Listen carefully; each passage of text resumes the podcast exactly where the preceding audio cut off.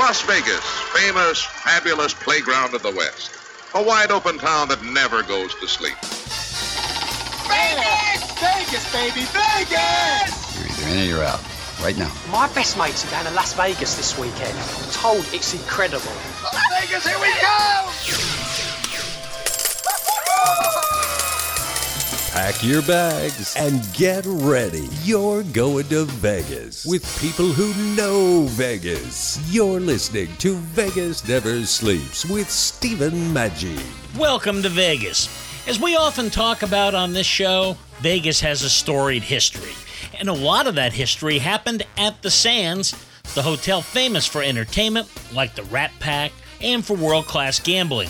But today you'll meet the author and Las Vegas expert, Dr. David Schwartz, author of a book called At the Sands. Also on today's show, you'll hear from your Vegas insider, Scott Robin of VitalVegas.com, discussing the popularity of residencies. In the second half hour, once again, Vegas Never Sleeps presents Sports Rockin' Tours. The show, as you know, is about great storytellers, and today you're going to hear one of the very best. Longtime sports writer for Time Magazine and sports columnist at the Washington Post, Tom Callahan, joins us for the first of two interviews. But first, let's go back in time when couples wore their best for a night out on the town in Vegas. Let all the others fight and fuss. Whatever happens, we've got us. Las Vegas is a town that removes things when the time is over. Implosions are usually met with celebration and excitement, but there was one exception for the old-timers in Las Vegas, and that's when the Sands imploded. Yeah, everybody kind of went, ugh. And that's because that place has such a great history, and David Schwartz has written a great new book. It's called At the Sands, the casino that shaped classic Las Vegas, brought the Rat Pack together, and went out with a bang. And you probably know David Schwartz. He knows more about Vegas history than I think anybody does. He directs the Center for Gaming Research over at UNLV and has written some great books about gambling, and we'll tell you about those at the end of the interview. But David, the Sands really was something special. I mean, even for hotels on the Strip that have been special, it was super special. You know, the Sands was, like I said in the book title, the place where the Rat Pack came together. I think the Sands, more than any other place, epitomized classic Vegas. You know, when you think of Vegas, when you think of the old days, odds are you're thinking of the Sands. Everybody's seen that great picture with Frank, Dean, and Sammy with the sign overhead. And mm-hmm. I, like you say, I think that just is classic Vegas and one that people want to remember. But let's talk about its beginning. It goes back to 1952, and as was a lot of Vegas at that time, the underworld was certainly involved. Oh, for sure. And it's really interesting because it actually had this prehistory. Before it was the Sands, there was a little restaurant and nightclub there called La Rue, which was opened by Billy Wilkerson, who was, some Vegas fans might recognize that name. He, of course, was the guy who came up with the original idea for the Flamingo. And through the wisdom of having Ben Siegel as a business partner, I use the word wisdom maybe a little bit sarcastically there, ended up out of that project. And he came, you know, and so most people know that, you know, yeah, that was it for him in Vegas. He actually came back 4 years later with La Rue and was trying to basically start over there, and that went really badly. Yes, and so much so that he's there, right? sort of. Yeah, and it closed really quickly. Within about 6 months, it closed. So that dream evaporated, and then people started saying, well, what if we built something else there? A guy named Mac Cufferman from Palm Springs, originally a liquor distributor in New Jersey, got involved and had plans to build an expansion of La Rue, but ran into licensing trouble because apparently they didn't like that he was good friends with a guy named Doc Staker, who was a lesser-known today person in the mob, but at the time was pretty notorious. You know, I kind of would describe him as Meyer Lansky with a lower profile. Lansky was involved in this too, right? He was. I mean, pretty much, and it's hard to say because it's not like they drew up articles of incorporation, but it seems like there was money from there, probably Frank Costello, definitely from Lansky, definitely from Staker, and they all sort of had their interests, and there was a bunch of different people in the casino, you know, looking after their interests. So definitely there's a couple different groups or families, if you want to call them that, involved in the Sands. Well, in the early 50s, of course, there were places up and down the Strip and as well as downtown. What made the Sands so different? I think the thing that made the Sands different was the entertainment and also the publicity. You know, entertainment starts with Jack and Trotter. He had been the general manager of the Copacabana in New York. Of course, Frank Costello, the mob boss, secretly owned a big share of that, so they were no strangers there. Came out to Las Vegas to be the vice president of entertainment at the Sands, ran the Copa Room. Of course, that's no secret. That's where the name Copa came from. And was really good at making the Sands the place you wanted to be. If you were an entertainer, you wanted to perform the Sands. Even if it might not pay as much as some of the other places, the fact that you had played the Sands, the fact that you had been at the Copa with Jack and Trotter, meant you could go to your other nightclubs around the country and get more money. Basically, it would raise your profile a lot. So it was, you know, one of the things that entertainers wanted to do would be at the Sands. And that was, I think, contributed to the mystique of the hotel. And, of course, the public relations part, too. They put a lot of work into this and just selling the fact that, hey, Sands is fun. You're going to have a great time here. And it was great really for all Las Vegas, right? Because this became a mecca. And even if you didn't stay there, you were going to visit there. And that was kind of the Cadillac of the cars that were sitting out in the lot at that time. It really was. You know, when you look at Vegas at the time, I think the Sands and the Desert Inn were the two, I guess you could call them high-end places. You know, the casinos were a lot closer to each other then in that regard. It wasn't like today where you've got Bellagio at one end and Circus at the other. I think they were a lot closer, although there definitely was a hierarchy. But, yeah, the Sands, if you could, you know, I'll put it this way, you know, up until Caesar's Palace opened, probably the hardest casino to get into, to get a room at on New Year's Eve, was the Sands. Really? Now, yes. Talk a little about the rooms. Were they different? Because at that time, they didn't have these big, huge towers or anything like that. They were more resorts and sort of things.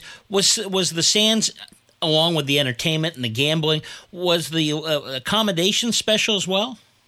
Well, originally they had all the low-rise rooms. It was one- and two-story buildings, and they went back pretty far. It's pretty far away from the main building with the casino in it. And they were similar to other places in some regards. I think what they did was it was a little bit more spread out, and it didn't feel quite as cramped. So I think people felt that real resort atmosphere there, like it was someplace special. So I think they did a good job of that.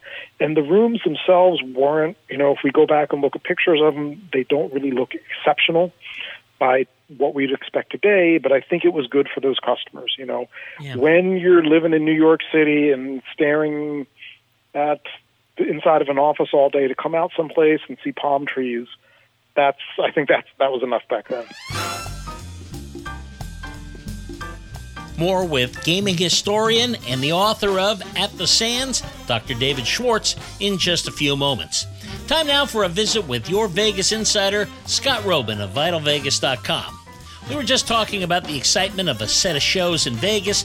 Today they're called residencies, which Scott says entertainers love. It is really appealing to these acts to kind of not have to travel. Like, it really takes a toll on your body and your health. And for some of these artists, having a home base or having this kind of place that they can settle in, do a certain number of shows. Barry Manilow actually said it. He said, I want to do a show a couple nights a week. I want to keep my band employed. And I don't want to have to work that hard, you know. And I think whether it's Foo Fighters, Aerosmith, or whoever else you're talking about, I think there are a lot of appealing things about Las Vegas. And now there's no stigma attached to it. It used to be kind of like, can't play Vegas because that's where these acts go to die. Well, that's not true anymore. Thanks, Scott.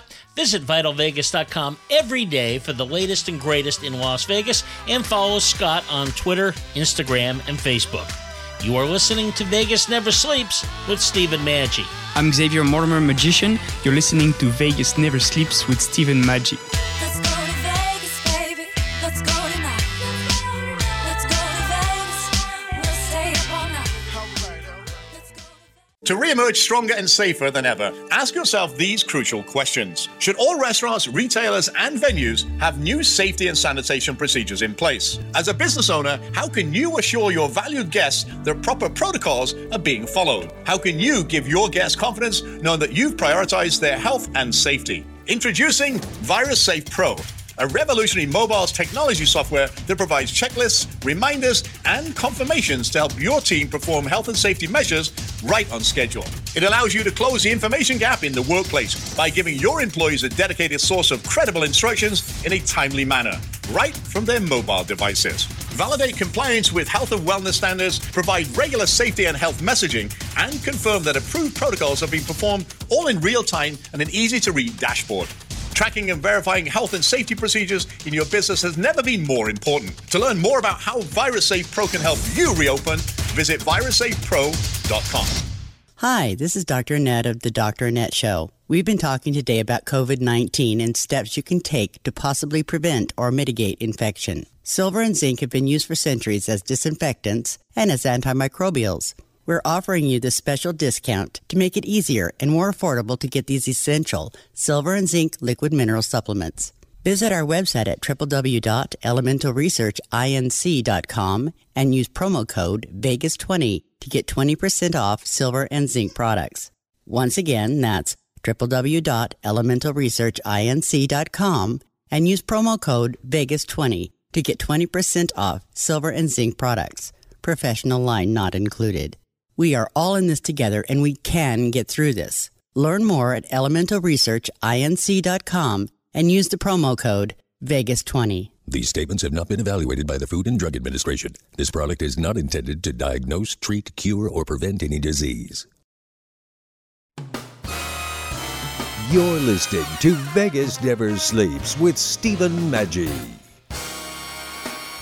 You are listening to Dr. David Schwartz, who writes about gambling, video games, hospitality, and history. His latest book is At the Sands. Everybody loves somebody sometime. Everybody falls in love. The Sands was probably the best place outside of Monte Carlo that you could go. I mean, that was really the mecca for great gambling. Yeah, I mean, they put a lot of pride into how they cater to gamblers, and this is serious gamblers. They would treat you very well, and they would expect you to play a lot. So if you had the money to gamble, and if you wanted to, you would go there. It's amazing at how different Las Vegas was back then compared to now. You would never have to show your ID or even give your name. They would just know you as, you know, Mr. M or Mr. G. That's all that you will be known as on the floor, and you certainly wouldn't be signing anything. You know, because, of course, this is a time when gambling was much more stigmatized, and people who had positions at the New York Stock Exchange wouldn't, you know, not everybody would be as tolerant as they were in Vegas. And the people in Vegas were very discreet about that. Well, and the whole concept of credit was much different back then than it is now, right? You could get it, yeah, but you better pay it back. Oh, yeah, yeah. And it was, I mean, the threats and stuff were probably, that was really the last resort. If somebody was just going to be a total knucklehead and not pay, then they would resort to that. But a lot of it was the gambler's sense of honor, where they wouldn't want people knowing that they welched on a bet. And they wouldn't want people thinking that they weren't good for it. And that was part of the pride that gamblers had back then. Well, the 50s were an exciting time. 1960 is a big deal, though, and it all starts with Ocean's 11. That was really a big thing, right? Because that's where the Rat Pack, at least the Vegas connection, kind of clicked. Yeah, I mean, that was where it really came together. Frank wanted to make a movie with his friends. Peter Lawford bought the script, you know, had bought the concept, bought the story, and they worked on the script. I mean, even the script was pretty... They did a lot of improv in that movie when they actually filmed it. But basically the idea was, hey, let's have fun, let's hang out, and we'll do it. So Al Freeman, who was the director of publicity, said, wait a second. While we have everybody here, let's bill them all.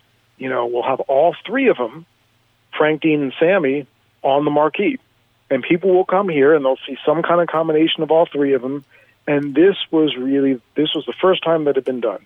Also, another interesting note I learned researching the book is that they did not like the phrase Rat Pack at all. And actually, if you look back at the newspaper stories, they never use the phrase Rat Pack. They never use those words. That pops up in the 80s. Back then, they would call them the Klan. Yeah, and then you can see the... with a C, not with a K. Right, C, not a K. Right, exactly. Yeah. Well, you know, and the thing is, I remember getting an album, you know, obviously many years afterwards, of one of those things at the Sands, and you listen to it, and you can almost feel the excitement. There is an excitement there that's kind of hard to imagine for almost any other entertainment thing short of seeing Elvis or the Beatles. Yeah, it was a lot more spontaneous. And I think there's a lot more interplay, which is why people still react to it. You know, it wasn't Elvis comes, he does his thing, maybe he throws a couple scarves, but pretty much you're going to get Elvis. Right. You know, and it's a big production. Rat Pack, you know, what kind of mood is Frank in? You know, not always for the best, but, you know, what kind of mood is Frank in? What's Sammy? You know, what have the papers been saying about Sammy?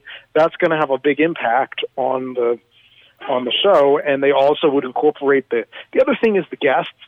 It was about 500 people at that time in the Copa, and a lot of them were big Hollywood people, and they're right there, right down in front, and they're going to be interacting with them, so you never know. I mean, of course, there's the famous time when Jack Kennedy, back in January of 1960, when he was at the Copa room, you know, so you could pretty much have anyone there, and they would incorporate that into the act. Yeah, and I imagine it was something for the regular visitor. Boy, you wanted to be a part of that. You just wanted to be able to tell your friends that you hung out with Jack Kennedy and Frank and Dean were in a good mood that night or what have you. It's kind of an incredible magic, and it kind of spilled over to the city, right? Because Vegas kind of has that reputation. You know, all this, what happens in Vegas stays in Vegas, kind of goes back to that. I think it does, and I think it was, you know, even when it wasn't part of the show, so another group of people who came to see the show more than once were the Apollo astronauts. And this was in the mid-'60s when the Apollo astronauts were, you know, the biggest national heroes we had. So imagine telling people, like, yeah, we went to the show and we were sitting right across from the Apollo crew. Like, that's kind of incredible. And I don't know that you have it so much today. You know, yes, you have celebrity sightings, but it's not quite the same thing because the venues aren't as intimate. Right. And so you don't have that same feel. Well, I think it's kind of interesting, too. It was sold to Sheldon Adelson. Of course, now that's the Venetian. But there's even though it's gone, there's still a magic to that. I mean, the Venetian is a great location. The convention's right there. So it still has a little, you know, there's a Sands Convention Center. There's still a little magic even to the name. Yeah, and I think no matter what, the Sands, as we knew it then, was going to be gone no matter what. So even if Sheldon Adelson doesn't implode it, you know, I don't think it would still be around today just because Las Vegas had evolved so much, and you couldn't have a 777-room property. It just wouldn't be viable with everything else today. So I think that, you know, it definitely makes sense that you would change it. You know, the era of the Rat Pack was gone at that point, and it wasn't going to come back. Well, and then the name has a certain marquee value. I mean, you saw what the Sahara, the SLS, coming to the Sahara, the one thing I think that people really enjoyed was that name change, and then a whole bunch of other things have gone on since then. And I think all that kind of shows that you can't go home again, right? I mean, somebody could buy a hotel, they could call it the Sands, and trying to recreate that magic is that's impossible, I guess, in these days. Yeah, I mean, we'll look at the Flamingo. You know, it's a big hotel, but you couldn't argue that, yeah, this is the same place that Ben Siegel opened back in 47. I mean, it's just not, you know, it doesn't, technically it's the same organization, but it's not the same building, it's not the same feel, and it just had to change so much. You know, even the Tropicana, which is a little bit less extreme, it's not quite as big, but it's very different from what it was back in the 60s. So even the places that are still with us in name, they've evolved a lot. You know, I think maybe the one place that has done a good job of this is Circus Circus, because even though it's evolved and grown, it kind of still has that identity. Yeah. Where you get, and of course, they still have that original casino floor, the original oval part, which, you know, they never should change that, because that's still the place.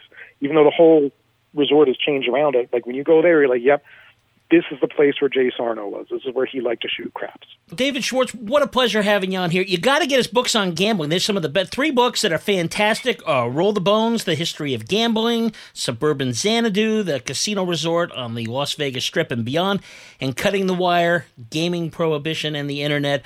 All three fantastic, and this latest one is my favorite of the bunch. It's At the Sands, the casino that shaped classic Las Vegas, brought the Rat Pack together, and went out with a bang. Hey, thanks, Dave. Appreciate it. Thanks a million. Remember, all of our shows are archived on our website, vegasneversleeps.com. You can also listen on SoundCloud, iTunes, and more. Coming up, Vegas Never Sleeps presents Sports Rockin' Tours. Today's conversation features one of the nation's finest sports writers and author of the new book, Gods at Play, Tom Callahan. You are listening to Vegas Never Sleeps with Stephen Maggi. Las Vegas, here we go! Let's go to Vegas, baby. Let's go tonight. Let's go to Vegas. They were there when history was made.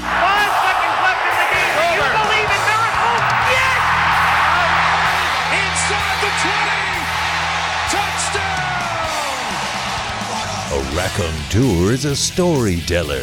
Welcome to the Sports Raconteur. And with two out, you talk about a roll of the dice. This is it. Lewis gets it to LeBron for three for the win. Yes!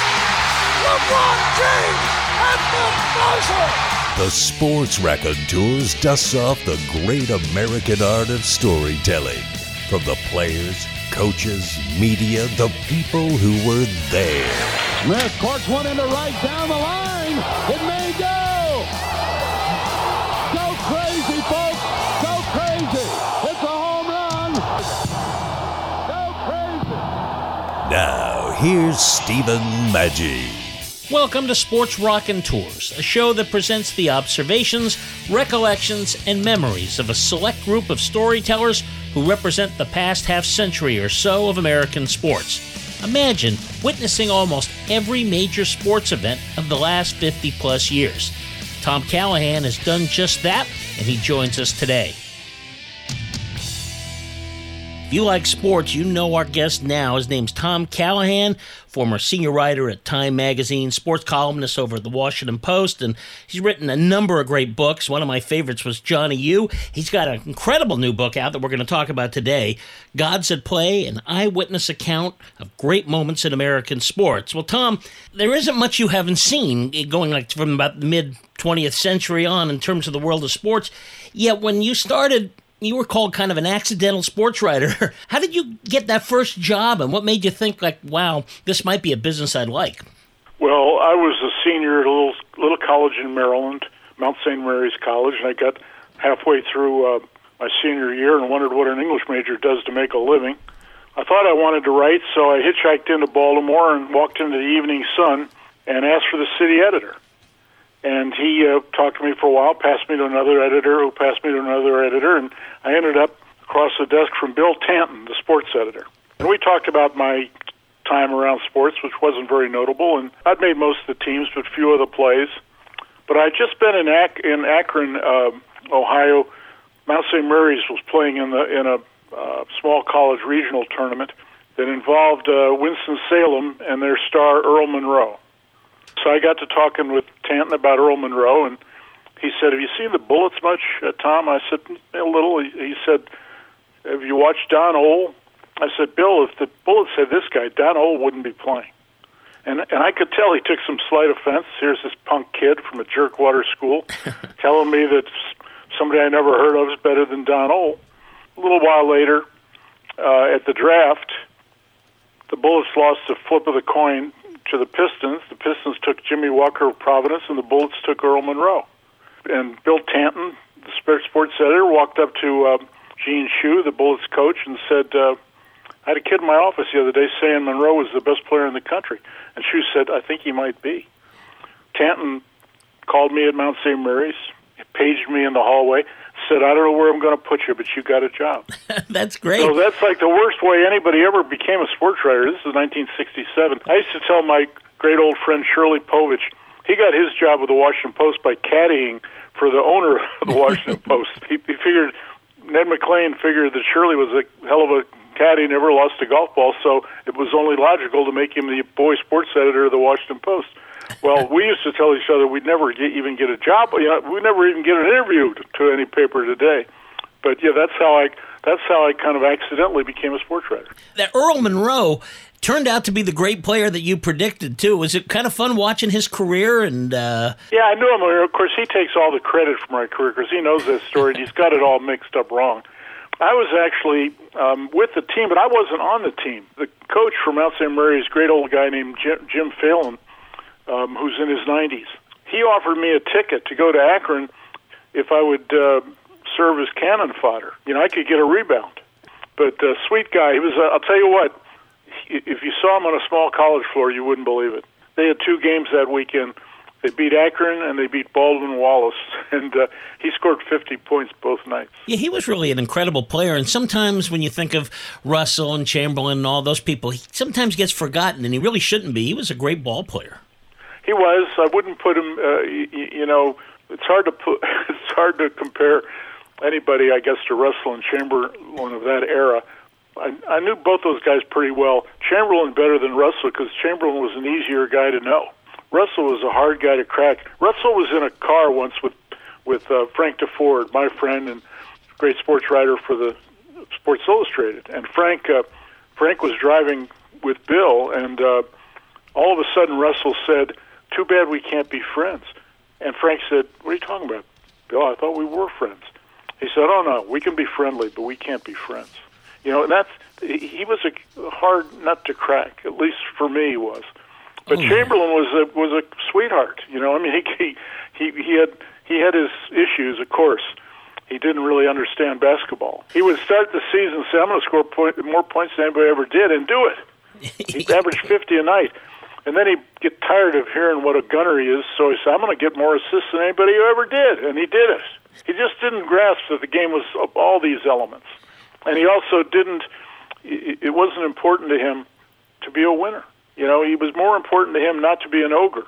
You know, he had grown up in Philadelphia. He had two parents who were home. He was taught to behave. You know, he was a very unusual black guy, and a Catholic. You know, and but he only won two championships because he didn't force the issue. You know, of all his great records, the most profound one is he never fouled out of an NBA game because once he had four fouls, he quit playing. He stopped. It was maddening, but... Well, yeah, he was so great, and you bring up a good point because I was going to ask you if you thought he achieved all he could, and I guess statistically he did, but not necessarily in terms of success and rings and that kind of thing. No, he one year they were the defending champions in L.A., and the year before they had, 33 straight victories. They really cut a swath through the league. Now they're in the finals with the Knicks again, and... the Knicks are leading the series, and they're at the sixth game in L.A., and most of the sports writers are figuring that the Lakers would win Game 6 and lose Game 7 in New York. But anyway, I'm there having a cup of coffee at the Fabulous Forum that morning, and Wilt sticks his head in the door and says, "Anybody who owes me money, have it here tonight." And I thought, this series is over. Yeah. And he barely showed up for the sixth game. And not 5 minutes afterwards, he handed me a little notebook and a pen and said, "Put your number down there. My volleyball team is touring in the off season." 5 minutes after he lost the championship. There were things missing about him. I was sitting with Pat Riley in Tucker Fredrickson's New York Saloon years ago, and we were talking about why Wilt only won two. And, of course, Riley played on that team with him. And Riley said, "Well, don't leave out all those little blonde women in pigtails." You know, Wilt had a type, Kim Novak, including the real Kim Novak. Wow. Yeah. And at that time, that was almost unheard of, right? It was. You know, I mean, Wilt was but he was a nice guy. He was a good guy. When he built his fabulous house, he called it Ursa Major, the Big Dipper. Mm-hmm. Oddly enough, Chamberlain despised the nickname Wilt the Stilt, but he loved the nickname the Big Dipper. And Dipper was written on the cuffs of all of his shirts. And but he invited me to tour his grand house that he had built. It was amazing. during the tour, he says to a bunch of us, we were all the kind of like the nobodies. The second wave would be the famous people. But the nobodies, we're walking around and we're seeing these incredible showers and incredible furniture, you know. And I'm 6'2", 200 and some pounds, you know. And he said, I was worried that my friend Bill Shoemaker, the jockey, might feel like he's you know, he's with the giant in the beanstalk. He said, I think the architect did a real good job of that. And I thought to myself, did he? You know, I felt like I was a field mouse, you know. And I'm wondering how many wolves' noses, you know, into that bread spread over his bed. He had a bed. He had a bed that looked like a hockey field, and over his head, he could open the roof to look at the stars. We'll be back with the author of Gods at Play, Tom Callahan, in just a moment. You are listening to Sports Rockin' Tours with Stephen Maggi.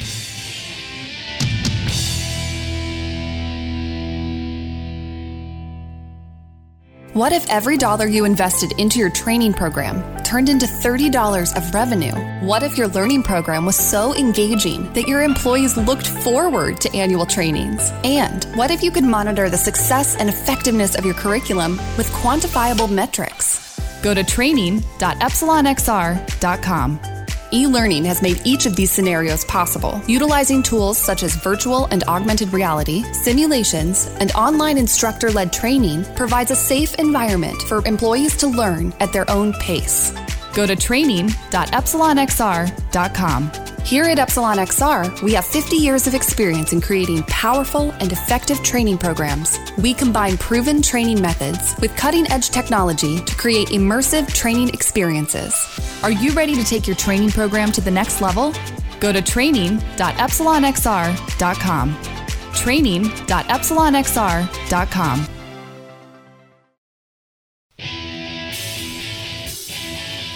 Welcome back to Sports Rockin' Tours. You are listening to Tom Callahan, author of Gods at Play, a book that features incredible stories about great sports legends. It is not a tired collection of statistics, but instead an insight into what drives these incredible athletes. Man, could he get lifted up off the floor. And I was with Wilt once.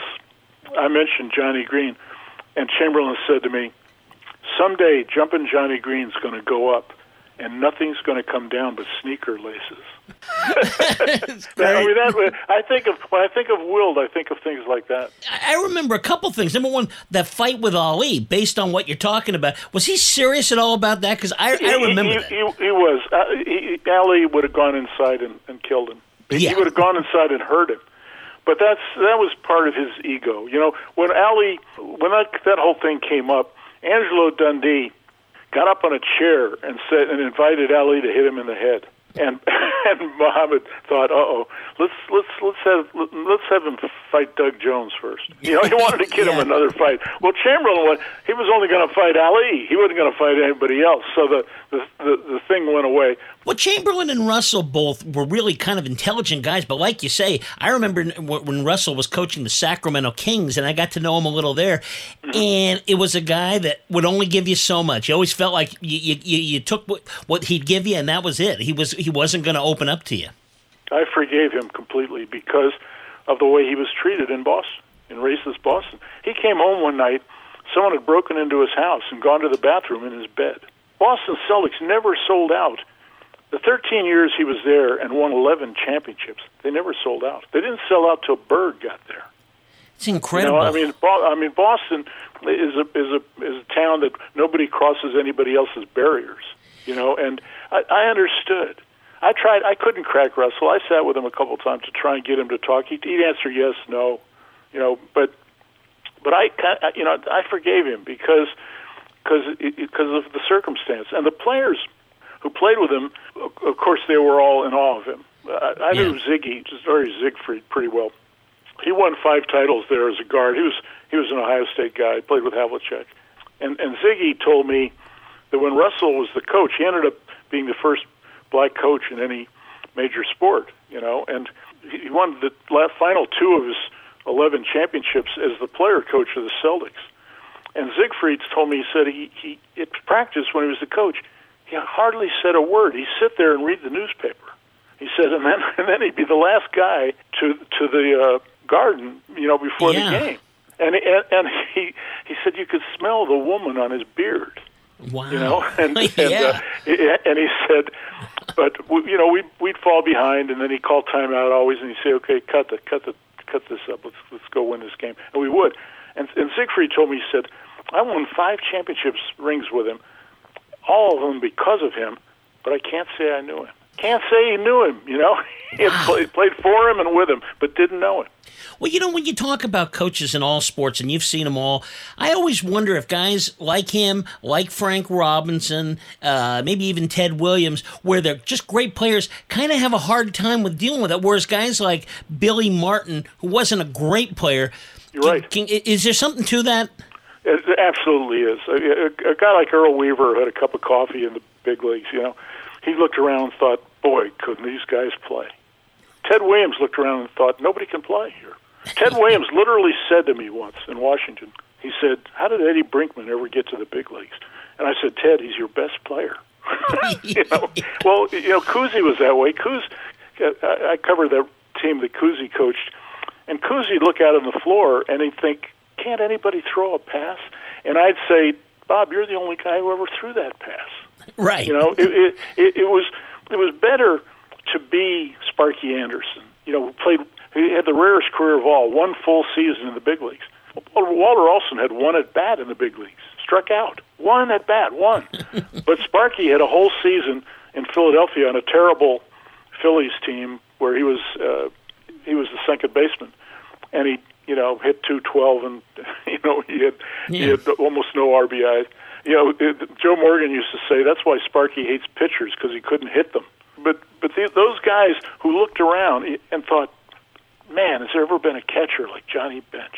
You know, they were the Cooperstown Reds to Sparky. He'd think, man, look at this guy, look at that guy. Well, that's who you want to be, the manager. You don't want the world's greatest player. You don't want Ted Williams. Although the funny thing is, I got along with Williams, and he didn't like sports writers.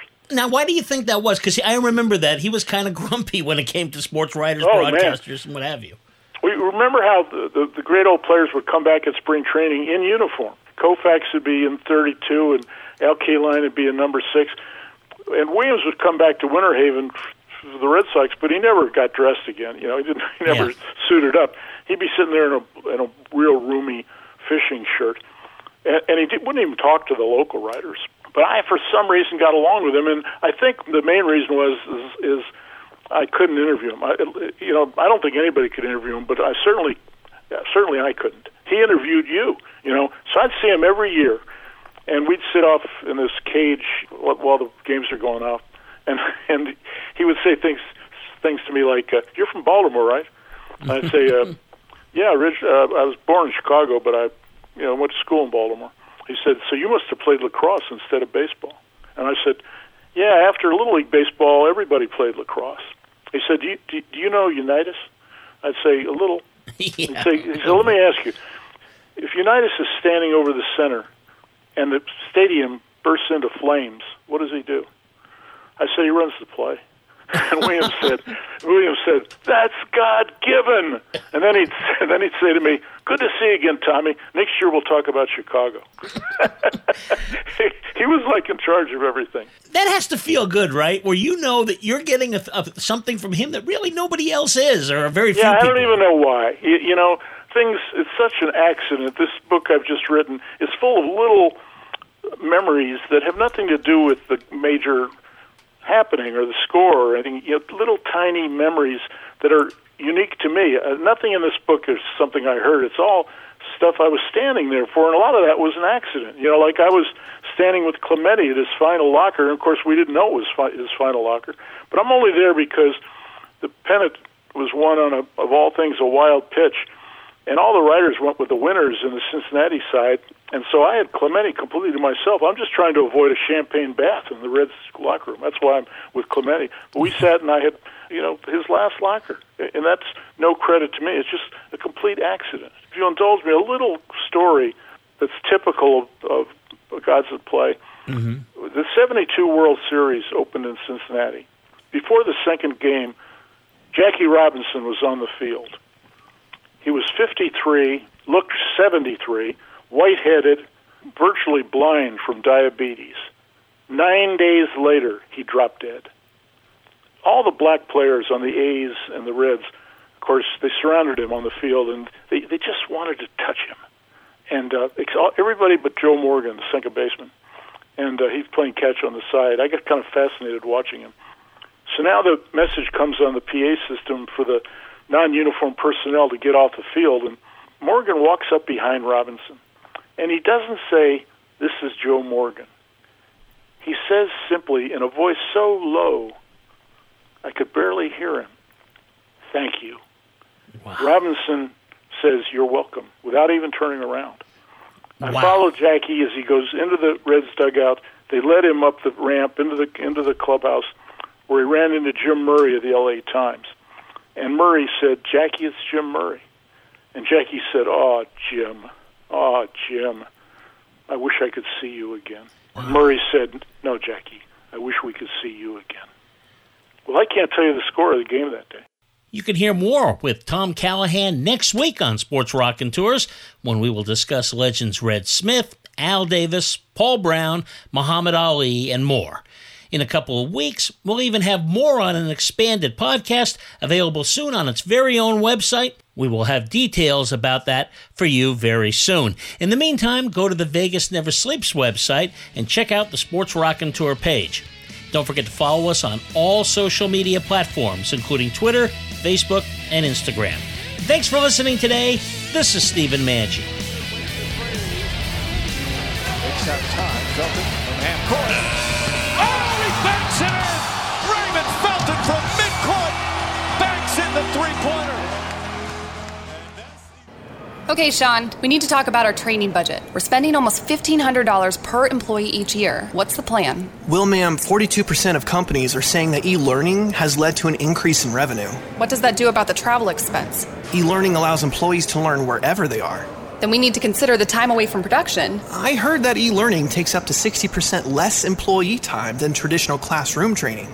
Perfect. Let's find a curriculum company, a development company, a learning management software company. Actually, Epsilon XR specializes in end-to-end learning solutions with tools such as instructor-led training, online classrooms, simulations, virtual and augmented reality, and curriculum development. Get Epsilon XR on the phone. Epsilon XR creates immersive learning environments that engage with your learner, resulting in improved information retention, which leads to better performance and ultimately an increase in revenue. Learn more at elearning.epsilonxr.com.